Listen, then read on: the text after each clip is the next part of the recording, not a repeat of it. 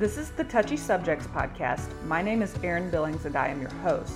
On this episode, we had a guest host. Her name is Leigh Adams, and she is having a conversation with Jo Luehmann and Rebeka Jones on deconstructing culture. Hope you enjoyed this session.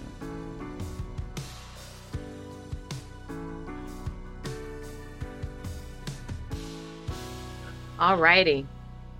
First of all, ladies, thank you again for being here. Really appreciate it. Really appreciate your presence. Um, really want to kind of just dive into the um, some of the discussions that have been going on and uh, within uh, the deconstruction of Christianity and religion, um, but from the perspective that we as women of color have, uh, which of course is the majority of the world, but if we're just looking at our our personal experiences with how we deconstructed um, with our own cultural backgrounds behind us um, and around us, um, there is of course a difference in the way that women of color, people of color do, you know, a lot of things um, versus our white counterparts, our more evangelical counterparts, and um, there's a special um, kind of a special way that we are approaching our deconstruction of our Christianity and of our religion. And so just wanted to get some perspectives um, that may be excluded from the more general conversation um, that is uh, that is taking place today around this topic. So um, I can I can say for myself as an African American, as a woman, um, a lot of the things that I've experienced when it comes to kind of taking a different look at Christianity. Um, for me, for for my African American perspective, as it were, uh, I'm a pastor's kid, and with the perspective that I've uh, come up with as an African American, family is important. And when you don't quite align with the dynamic, you know, from a religious standpoint, if you don't really align with that there's no you know just oh i'm going to cut my family off. You know that's that's what white people right. do. We don't really do that. So it's one of those things where um, as i've looked at my christianity and started to ask questions and uh, just really kind of dived in to fi- find out what christianity means and religion means for me as a you know as an individual um, and how that kind of can bump up against some of those family traditions of first of all you don't talk about questions. That's not a thing. Um, and then also the conflict that can come up between my blackness and my relationship to Christianity. Like how steeped in the Holy Ghost you are can define how black you are. Um, how you can shout and buck up and down the aisles. It's a part of being black, just like you know eating collard greens and you know going to your grandma's house. You know it's it's very it's very a part of it. And so when you start asking questions about do we really need to do that? Is that really biblical? Is that what jesus said? Um it can be difficult to walk away from those aspects without also walking away from the entire culture that you were raised in. So that's just kind of where i'm coming from just kind of open the floor a bit. But um, i want to know uh, Jo, your perspective um, from your Colombian heritage and from your Latin perspective, uh, Latinx perspective, forgive me. Um, what are you feeling uh, as far as the as the breakdown uh, when it comes to culture and your deconstruction journey? Yeah, so it, it's there are a lot of similar uh, conversations you know? Family is such a big deal for us. There is no like boundaries look very very different in our families than they do in white families. Um, you know i was i was talking to my husband's white and i was i talk to my family every day every day. I talk to my sister every day. And he talks to his siblings you know very seldom and it's normal and growing up he would see his cousins for thanksgiving and i saw my cousins every weekend like these were the people i grew up with my best friends my closest friends. And so when we are talking about setting boundaries with family uh, because they may not be affirming of certain theologies or because some theologies that they hold on to are harmful is not that simple because we are so deeply connected. They are our most uh, they are the closest support system that we have. And i think that that comes from also being minorities in other places. And for me as an immigrant in another country uh, my, my biggest support system is my family. My connection to my family is so important to me. So it, I cannot cut them off. I can't because then I'll be alone. I'll be completely left alone in a country so far away. And so I have to navigate the conflict of disagreeing with some of the theologies. And the thing is that in, in our family, and I don't know if this is all of um, Latin Americans, but at least in my family, we are okay with disagreeing. Like it's completely fine disagreeing with theology because our religion is more cultural than it is about being right about theology. It's mm. more like, oh, this is what we do culturally. So I was just celebrating on, on December 7th, Colombians light candles to initiate the holiday season, the Christmas season more particularly. And it comes from a Catholic tradition that celebrates the conception of Mary. Uh, like Mary's conception of Jesus on December 7th is the day that they celebrated Catholics. I didn't even know that growing up. We just lit candles and had fun. Like it had nothing to do with religion for us. It was just this cultural thing that we did together where we got together with family. We ate a lot of food, lit candles, and chatted about all the kind, like all kinds of things. So when people say, like, well, you just have to let go of all religious traditions, they don't understand that a lot of these traditions are actually cultural for us and they have nothing to do with necessarily toxic, abusive religion. Because I don't have a problem with theology. I have a problem with toxic theology. But theology can be beautiful, and I make room for that and theology that's beautiful, I have learned, is theology that comes from the margins. So liberation mm-hmm. theology, womanist theology, black theology, queer theology. This is yeah. theology that comes from margins that has helped us all be able to make sense of the marginalization that we experience in the world. So it's really easy for you to wash your hands off of all theology when you don't experience marginalization. But when it has been historically uh, uh, a tool that your ancestors have, have been able to use to be able to make sense of the marginalization and to be able to survive that marginalization it's not that simple to just walk away you know? Uh, uh, for, for my indigenous ancestors we're talking about being able to make sense of colonization through theology that was beautiful through saying even through all of this even through all of this mess even through all of this pain god is with us and god needs us and that's very, very different than saying, God is with me, so he gave me permission to take your land. You know? so we're having two very different conversations and there are different theologies. And I feel like often the conversation from white spaces is all religion is evil, let go of it all. That's the problem. I'm like, no, no, no. All religion married to power is evil. But when we're talking about people from the margins, our religion hasn't always been married to evil. It, it hasn't. And we get to reclaim, as, as marginalized people, we get to reclaim whatever parts we want to reclaim of it, um, even recognizing that we are Christians because of colonization. And so for, for my family and I, it's been more a conversation. Like we keep having these conversations because there is no cutting off my family. They are my biggest support system. And listen, I could I could become a Satanist and my family would be like, We love you. We're here. We disagree with you, but we're here for you and we'll hug you and we'll celebrate your birthday and we love your children. Like there is just not cutting off family in our cultures. Yeah, that's great. I love the what you said about um, theology from the margins.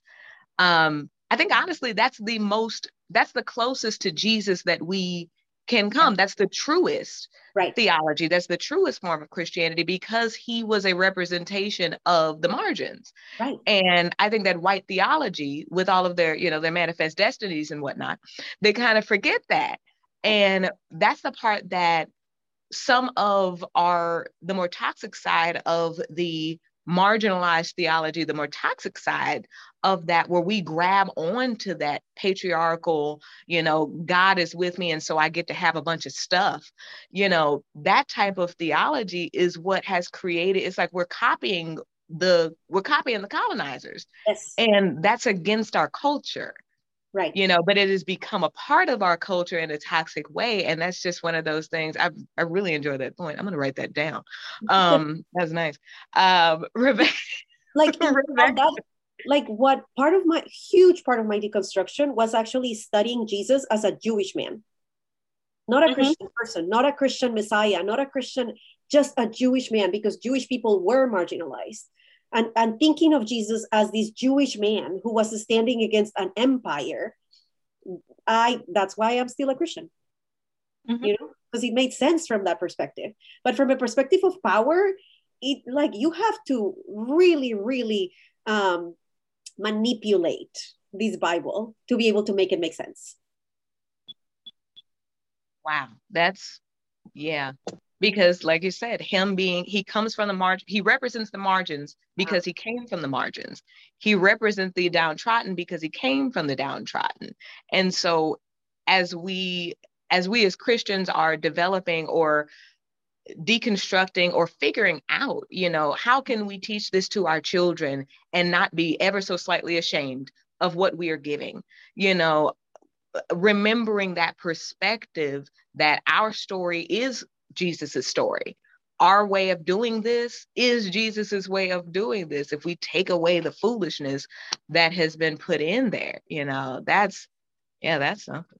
That's something. Rebeka, you provide a you know a number of interesting perspectives on this um, with your beautiful self. You provide an amazing perspective here as you are a adoptee, a transracial adoptee.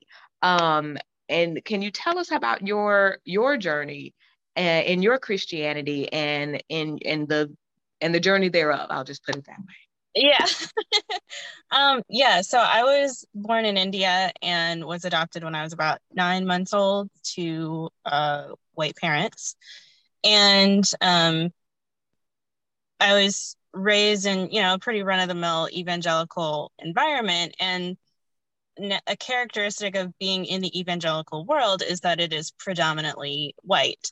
And so um i was you know the only person of color in many many rooms many friend groups all of it.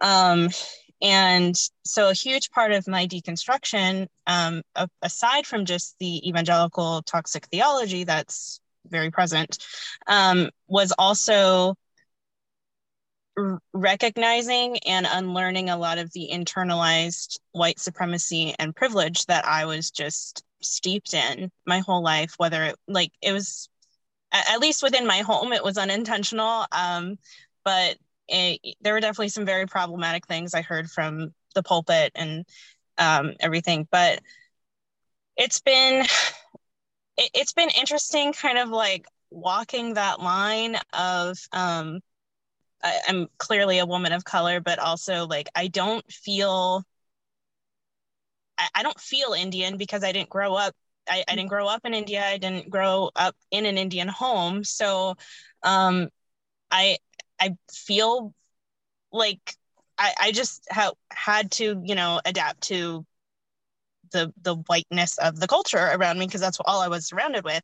And so um kind of a, a big part of undoing the white supremacy with that with me is just actually undoing what the dominant narrative about adoption is in um, the for for adoptees because um, only recently have adoptees been able to really reclaim what it means to be adopted thanks to social media.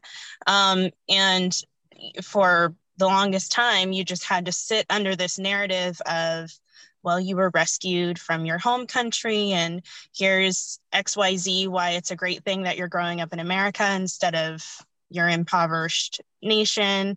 Um, and, you know, you're so fortunate, you need to be grateful, blah, blah, blah.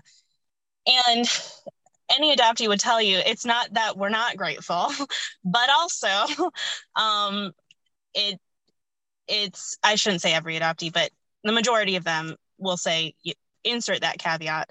Um, but it's also there's a huge especially for transracial adoptees there's a huge chunk of our identity missing because we just weren't exposed to it or we were excluded from it and um, it, it's a big process to kind of unlearn the narratives, the, the white supremacist narratives surrounding your identity as an adoptee. So, yeah. Um, I, I, the point that you made about the um, your experience in that you were raised in very white spaces and you from our conversations before you had great parents amazing parents mm-hmm. um, oh yeah and you were and the space that you were raised in was a loving and beautiful space um, but the places that you were taken to were not always quite as open and loving um, be it intentional or not but the yeah. spaces that you were taken to were not loving how do you how do you feel how do i say when it comes to kind of squaring the circle of what christianity means to you mm-hmm. versus how it was presented to you. What has been that journey uh, for you so far as you kind of look back on your childhood versus look forward to your adulthood? How do you think uh, that you're kind of kind of making sense of that that transition between what's christianity then what is christianity for me now? Yeah i think for me it's been in doing so much of white pres- white supremacy that was presented as theology that was presented as jesus but when i actually look at the story of jesus and like jo was touching on like learning about him simply as a jewish man because um, that's been an approach that i've been enjoying uh, recently. Um, it's not at all the same thing, um, and it it's very it's it's just very telling of the motives when you have an exclusionist classist theology that empowers you to oppress and um, marginalize people versus the God you say you worship was radically inclusive for his day. And I believe he would be radically inclusive today as well. Like he that's just what he does. And um, so yeah, for me, a big part of undoing some of the Christianity that was presented to me was this whole saviorism idea. Um, because again, that's a narrative that a lot of adoptees are served as you were rescued, you were saved, you were whatever. Um, and a big part of my journey has just been like reflecting on okay, well, what if I wasn't? Like, would I have a somewhat normal childhood or would I have, you know, um, I, I would at least have my my uh, ethnic identity in, intact. Um, and so it it doesn't have to be this colonizer we're saving you from yourself situation um, rather now it's like how can i be brought more into the fullness of who i am more into the wholeness of who i'm created to be um, because i think that's that's what jesus was trying to do ultimately he was just trying to see the fullness of god in everyone around him, whether they were excluded from the system or not. And um, even, even the people in the system, he was trying to get them to see the fullness of God in themselves as well, but they rejected it um, because they thought they were already there. But um, yeah, it's been it's been a journey for sure. I think Jesus just means so much more as a liberator and a a person who is with those who aren't seen and don't have a voice. He means so much more to me in that context than in this very pompous king of kings regalia if you will. So that's good. That's good. Um the process the process, right, um, of going from my childhood version of Jesus to my adult version of Jesus, it, it, very similar, where it's kind of stripping away um, and getting down to the man that Jesus was um, and where he came from and, and his culture and what that meant, you know, in the grand scheme of the world at the time. And I do believe that he would be a radical force. He was a radical force then, he's a radical force now. I think that with the, but it, it kind of doesn't work with the, you know, King of Kings, Lord of Lords, and so are we type mentality. um, that doesn't work. It's not very empowering to wash feet. So, you know, that's not so, you know, that's not as as cool. And so I think that um as as we've as we've journeyed toward the true identity of Jesus and the true identity of our Christianity, um, I think that it makes a great deal of sense to really take a look at the cultural importance that he was at that time and where his and how his culture informed him um, just as our culture informs us right now. Um, jo you spoke about boundaries a little bit earlier. Um, now of course in our families there's no cutting off.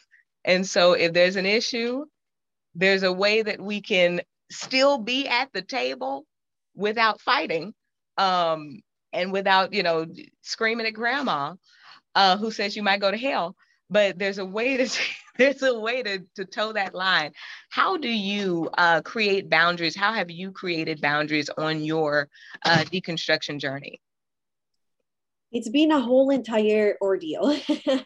Um, because see, i have my husband's family is all white and then I have my family, and then boundaries for both sides have been very different. And I have four children, and so I have to set boundaries because I want my children to not be subjected to toxic abusive theology that ends up being just psychological trauma. Uh, so for for the white side of the family, I just continue to share, you know, like this is what I believe, and I would love to be respected in that. And it's very hard for them. Uh, so what they've chosen to do is distance themselves from me. I, it, it wasn't me who chose that. It was them who chose that. And I'm fine with that. But for my family, I met them with a lot of honesty. I I remember when I sat with my dad and I said, Dad, I mean, you know, um, clearly, obviously, my theology is changing rapidly. I don't even know if I believe in God anymore. And, and at this point in, in my own journey, I don't believe in God as a being anymore. Uh, I do believe in divinity, but not in God as a being. And I said, and I need us to talk about that, but I need you to know that I'm so scared to lose you. I'm scared that if I'm honest with you, I'm scared that if I tell you how my theology is very, very inclusive of all people, people that might make you uncomfortable, um, that that that I'll lose you, that you you're gonna distance yourself from me. And so, would you be willing to just have conversations with me and keep meeting me because I don't want to lose you. I want to stay in relationship with you, but I want to be able to have room to be my own person and make my own choices and change my mind uh, about a lot of things. And my dad said yes. And so this was like six, six and a half years ago. And we meet, my dad and I meet often, uh, at the least twice a month. And we sit down and have dinner, and he asks me a lot of questions, and we disagree on a lot of things, and we respect each other's disagreements. We just you know so long as nobody's being harmed so when he's like he said things before that are homophobic for instance i'm like well that's homophobic and he his approach is can you explain to me how? He's never no i'm not homophobic. I'm the best person in he's always like can you explain to me how? And so i explain it to him. And often he's like oh i didn't i hadn't thought of that perspective. And and that's actually that has happened with my mother-in-law too. I, you know we have all these conversations and she's a white woman and she makes comments and i say well that's racist. And she goes what do you mean? And i'm like well because um, it's obvious for me how it's racist but somehow it's not obvious for her. And so i explain it and she goes oh i hadn't i hadn't thought about it from that perspective. I hadn't considered that. Um, so thankfully i have people in my life that are willing to do that you know and have that conversation. There are other people with whom i've said i do not uh, can we just not talk about that? I don't think that we're going to agree and this is just going to lead to a lot of conflict and it's conflict that i just don't want to get into i, I don't want to get into it uh, and that's with my colombian family you know like I, it's just not worth it right now i don't want to do this we don't have enough family time together um, so i'm happy to talk to you if you're willing to meet me with the same energy. Like I'm willing to be listening to you, but I need you to meet me with the same energy.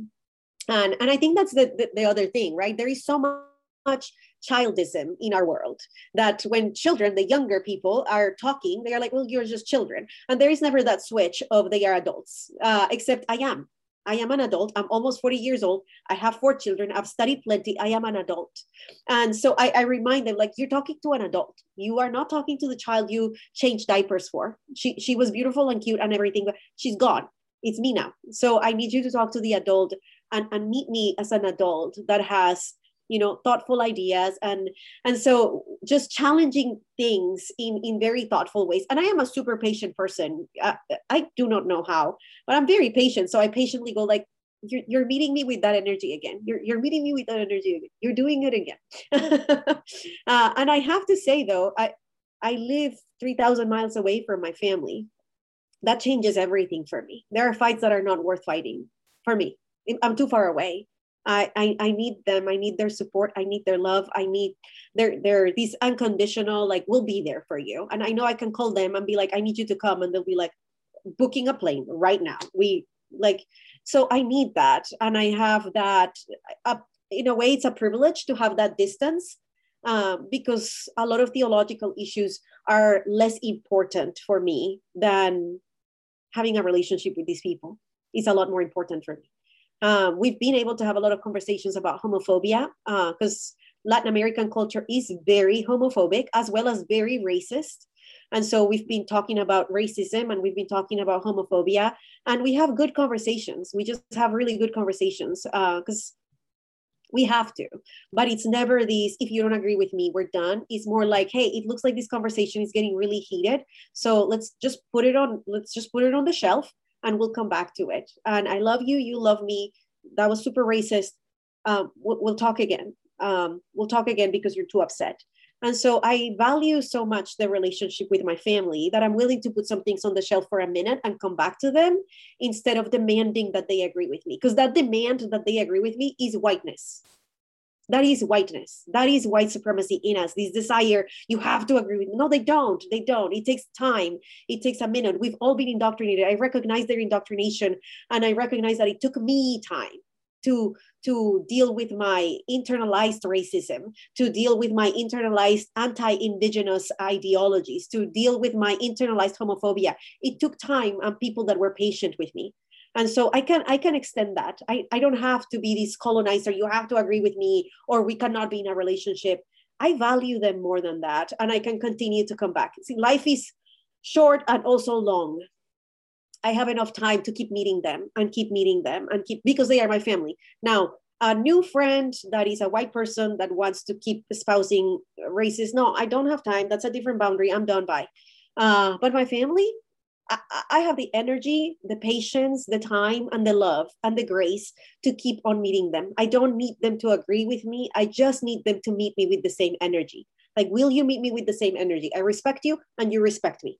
That that's it. You don't know better than me, and I don't know better than you. We both know what we know, and we can keep meeting each other. And that's what I keep coming to. Can we meet each other with that energy that we're both important, our perspectives are both important, but we're going to listen to each other the best that we can. And the moment that this gets too heated and my nervous system is too activated, we're going to put this on the shelf and I'll come back to you because you matter too much for me to let you go over a theological issue.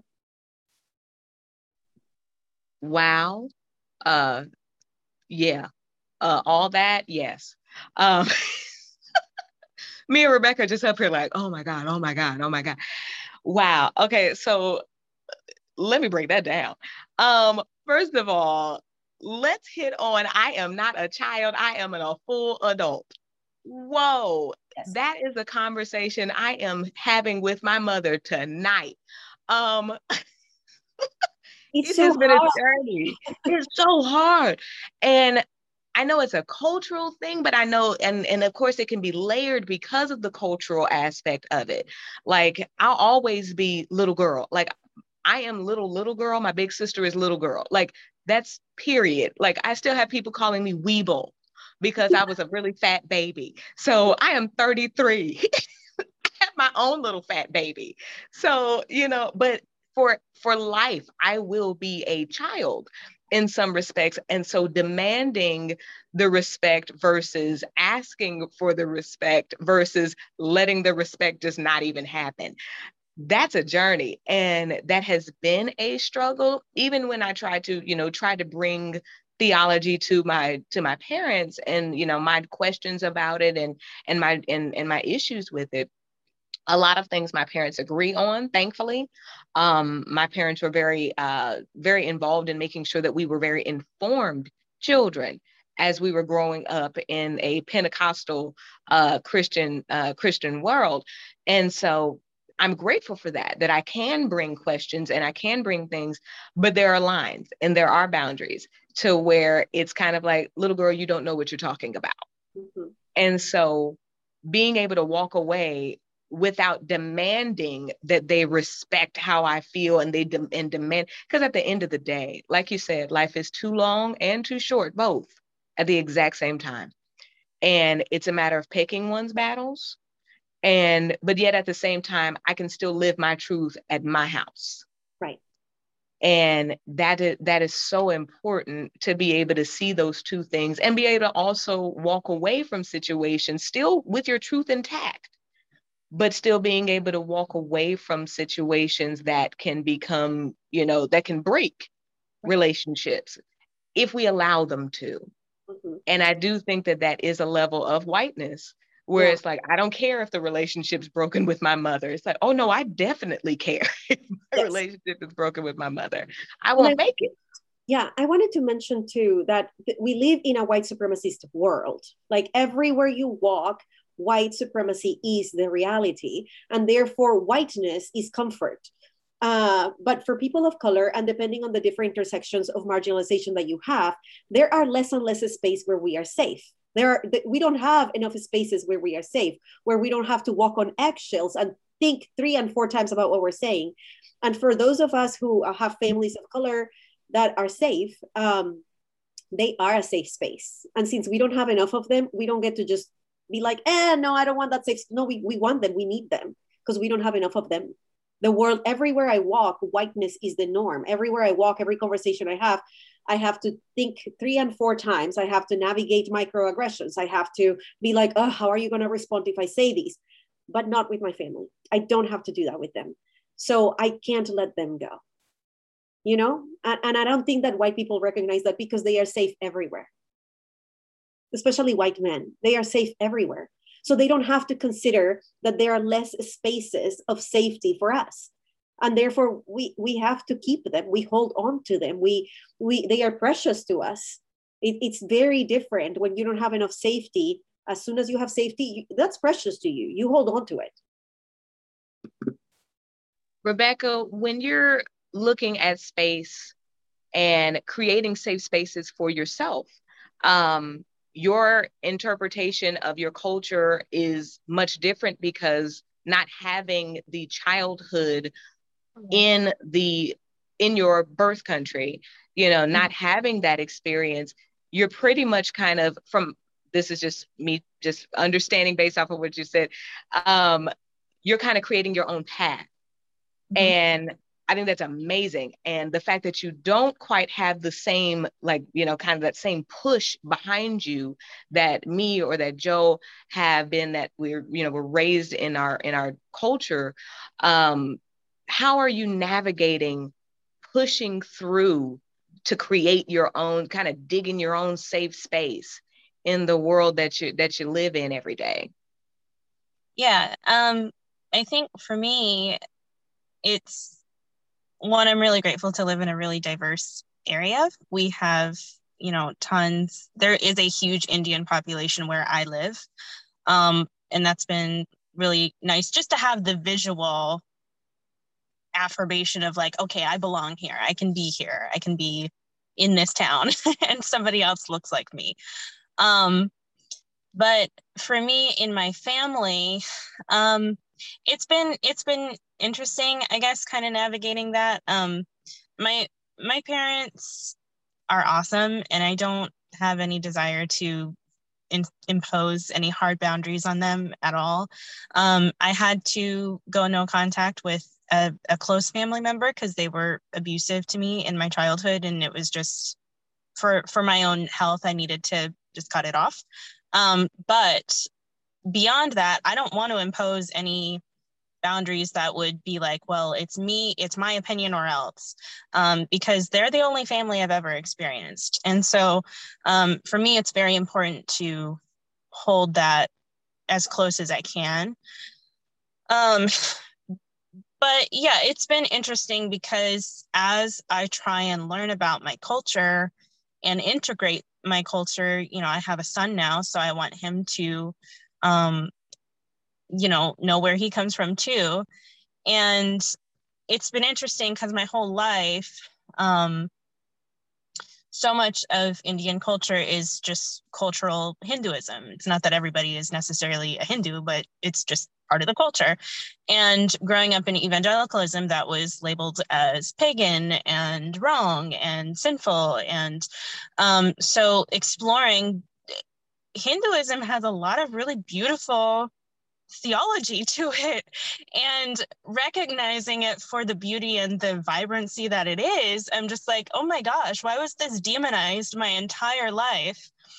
And so really kind of embracing you know new traditions it comes both with this huge appreciation for what they are and also kind of a grief i guess because like this year i was really having a hard time around diwali season because um, i just kept seeing on social media so many south asian people that i follow just posting all their diwali celebrations and i was just like i want that.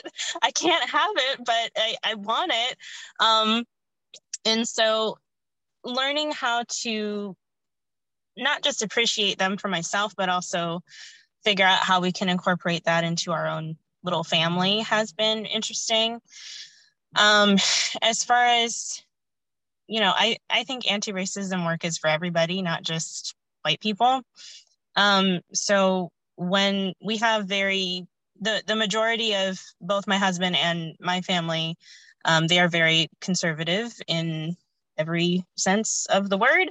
And um, so it it's interesting because I'm in, at least for my husband's family, I'm the only person of color at any given family situation.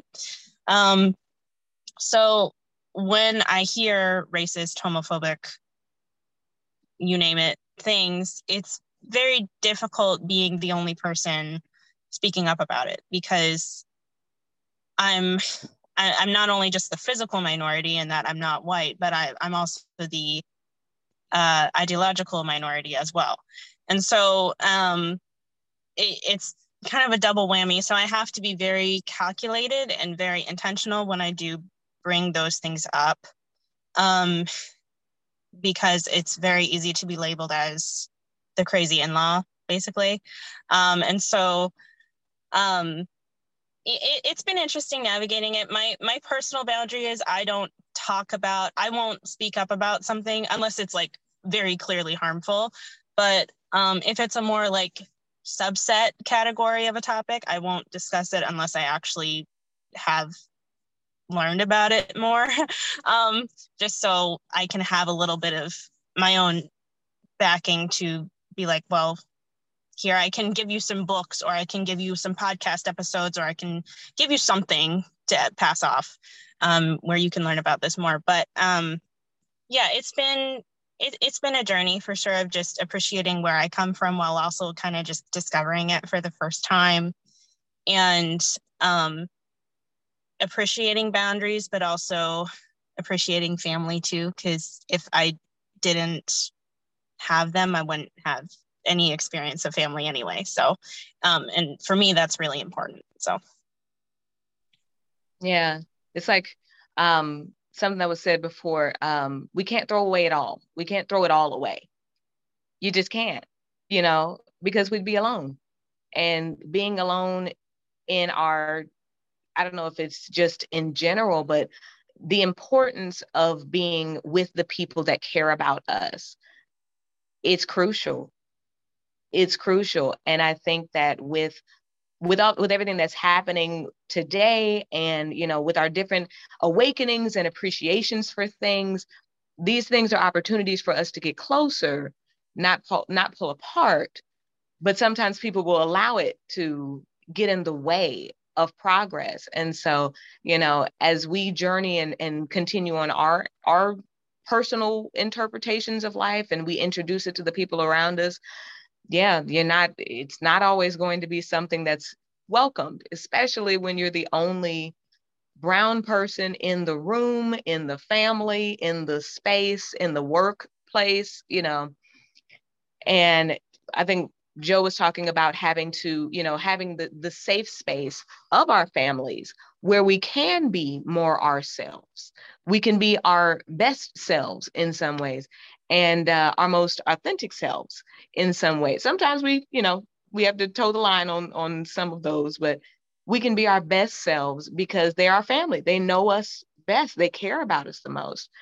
And being able to navigate that space with love and with patience and with understanding i think that that's a beautiful thing that that is brought to the table um, that they have no idea what all we what what stress is happening on the back of our necks but we're but we're offering grace. We're offering grace because someone gave us grace when we were figuring this out. So um one of the last points i wanted to make just really fast um what are some of the resources, uh, both Jo and Rebeka, what are some of the resources that you've kind of tapped into, be it, um, was it reading books? Was it finding a community online? Was it, you know, the people around you? You know, what are some of the resources that tap that you were able to tap into in order to further your deconstruction journey?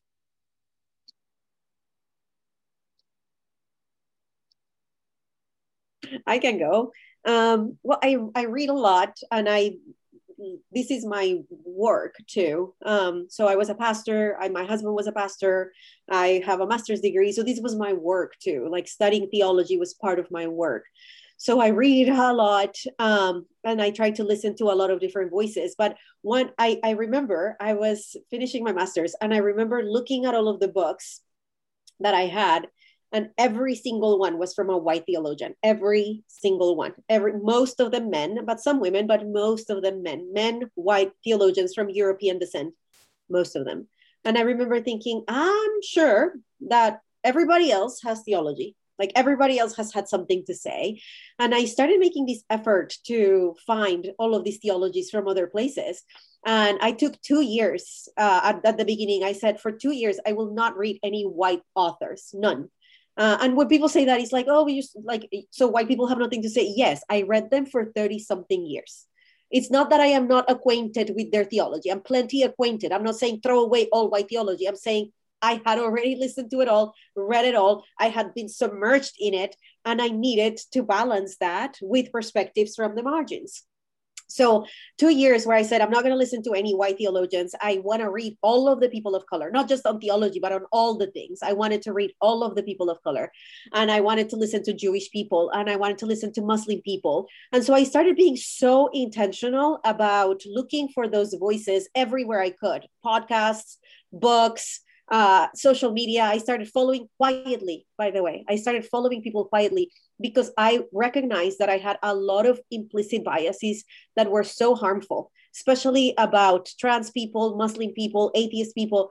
I had a lot of implicit biases that were so deeply harmful. And I knew that if I spoke up, I, the, the probabilities of causing harm were very high.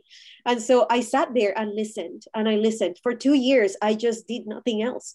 I listened, learning theology from Muslim people and from Jewish people was mind-boggling to me. And there, this is something I learned from Donald Donnell. Donnell, I'm sorry, Donnell. Uh, I forgot his last name, but he's Donnell writes everywhere on social media, and he talked about uh, religious pluralism. He said religion is something like a language to me.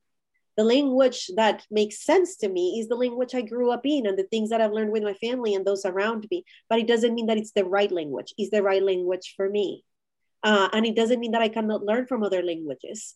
And so you know that that that has been the most helpful thing for me considering that i don't have right theology. I just have the theology that makes sense for me. And i can learn so much from other people's theology because divinity is expansive like that and it meets us all wherever we are. And so i was very intentional about listening from the the trans queer theologians, listening from the Black perspective, from Indigenous perspectives. Indigenous perspectives on theology are beautiful. And by Indigenous, I mean all Indigenous people, not just America Indigenous, but, you know, Southeast Asia, Africa Indigenous people, even Australia Indigenous people. It just, well, that's Southeast Asia, but you know what I mean? Kind of, oh, like Australia. Um, so yeah i was just listening to as many perspectives as i could because i was also super poor so i couldn't afford to like pay for classes or buy a lot of books. So i was just on social media and i was listening to as many perspectives as i could. And so i created a whole bunch of lists of resources and things like that but i think that it's just this willingness to listen to those who have been othered by you. This this willingness to say perhaps i don't know it all and perhaps i just have this one perspective. And perhaps dualism which is this right or wrong view of the world is not serving me. And i can hold a whole bunch of gray and a whole bunch of just messy nuance. And, and both i love christianity and i hate christianity at the same time all the time every day both of those. And I, am i contradicting? Absolutely. Is that okay? Yes that too. Uh, and so yeah i think that that has been so helpful for me being able to make room for all that and and when rebeka was speaking about her own reclaiming i've been doing a lot of that too you know my colonization is is much more distance than yours uh, but but i was stolen from we were all stolen from I don't know what my indigenous ancestors, I don't know a lot about my indigenous ancestors. I've been reclaiming the language. I've learned a lot about the language and it's so beautiful. And I've been reclaiming a lot of the traditions, a lot of the beliefs, a lot of the ways of being uh, and and it's beautiful this reclaiming. And i've been teaching my children about that too because we get to reclaim and we get to call back. And i get to exist in this reality that christianity is part of my tradition and my ancestors are christians too and jewish people too and also indigenous people who were uh, who who went through cultural genocide. And and this reclaiming is beautiful to me too and it's holy this holy work the reclaiming is holy for me. So so i've been doing that just listening to and, and, hinduism is stunning and i started reading the vedas and i understand very little from it but i'm loving it. Like i'm loving listening from hindu you know theologians and reading the vedas which are much older than anything christianity has ever had uh, and have so much in common because we are at the end of the day humans right? And we all are trying to make sense of this human experience. And so meeting the other i think one of you said it meeting the other as there is divine in you and i'm going to meet you that way. And I, I, am so excited to learn from you. And i might not learn all the things and adopt all the things but there is this syncretism that is happening where we i get to learn from you and be be made better from that perspective. So i don't need to toss everything and i don't need to keep everything but i get to meet and we get to create this web i guess where we are connected in some ways but we are not the same because um, that desire to be like this the same this sameness i forgot the word that i'm looking for this this desire to have um, uniformity that's the word. The, the, the, uniformity is a characteristic of white supremacy. I don't need uniformity. Uh, uniformity is ugly. It demands then that we adapt right into other ways of being. Instead i am so much more interested in other ways in different languages. I want to listen to all the other languages and i know i'm going to learn from it. And sometimes my language is not all that important so i'm quiet. But yeah that those are the resources i can offer a whole bunch of like just listen to the people.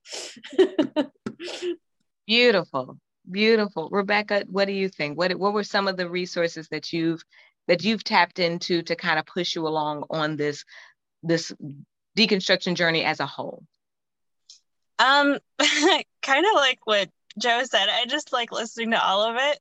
Um, I know that's a really unhelpful answer, but um, I I uh, really started to. I right now I've been really loving listening to queer theologians. They have just this tenacious freedom behind them. And it's something that I just didn't get to listen to and experience before. And so, um, reading voices like uh, Kevin Garcia and, um, oh, there's there's other people out there um, I, that naturally I'm blanking on all of them right now, but um, I've been I've been really that's kind of been where I've landed for like for the past few months. Um, and then another book I read over the summer, I think it recently came out, um, is by Kat Armas, and it's called Abuelita Faith. And I love that book. It was um, it's both you know marginalized theology and also womanist theology as well. And um, she brings to life so many stories of women in the bible that are often just kind of overlooked or their stories are told through the lens of how does this woman's story benefit the man. And um so hearing how she just brings to light this autonomous perspective like no this woman is her own person. And she was operating in her in in that uh, even if you know it seemed like she was going along with something um, or aiding something she was she was being defiant because she she could. She was holding her own personhood. Um and so that that's been a book that i've been like telling everybody to go read um, and uh yeah but yeah like jo i just am hungry at this point i just want to listen to everybody um i think i i don't like I don't like the table language, like everybody has a place at the table, because I think I just want to get rid of the table and just, you know, sit. We're, we're just gonna have a picnic, like it's fine. Um, but um, yeah, I just want to listen to everybody. I think, you know, having so many years, I, I just feel so duped that God was made to be so small and so understandable and so just easy to handle and easy to manage. Um, I feel so duped for the past, you know, 25 years. That's where I lived. And now that I'm kind of out of that, it's just, it, it's just so much more color and so much more freedom to just enjoy and just be with people and listen to people. So, um, yeah, pretty much basically everything Jo said. well, we are throwing out the table right here, and we are coming together with our picnics and our problems. We're throwing it all out. We're throwing it all out. Ladies, it has been an absolute pleasure thank you both so much for your perspective for your sorry for your perspectives oh uh, thank you for your sharing for your honesty for your vulnerability you all if you if you know nothing else today you have inspired me to continue on this journey and to be bolder in my journey i have been afraid on this journey and you two have in just this conversation if you've done nothing else you've helped me so thank you Thank you. And I know I'm not going to be the only one. So thank you both for your truth. Thank you both for your sharing. Let's let's change this world. Thanks for joining us on the Touchy Subjects podcast. As always, subscribe to the show to catch every new episode and leave us a review so that we can continue to bring you fresh content. See you next time.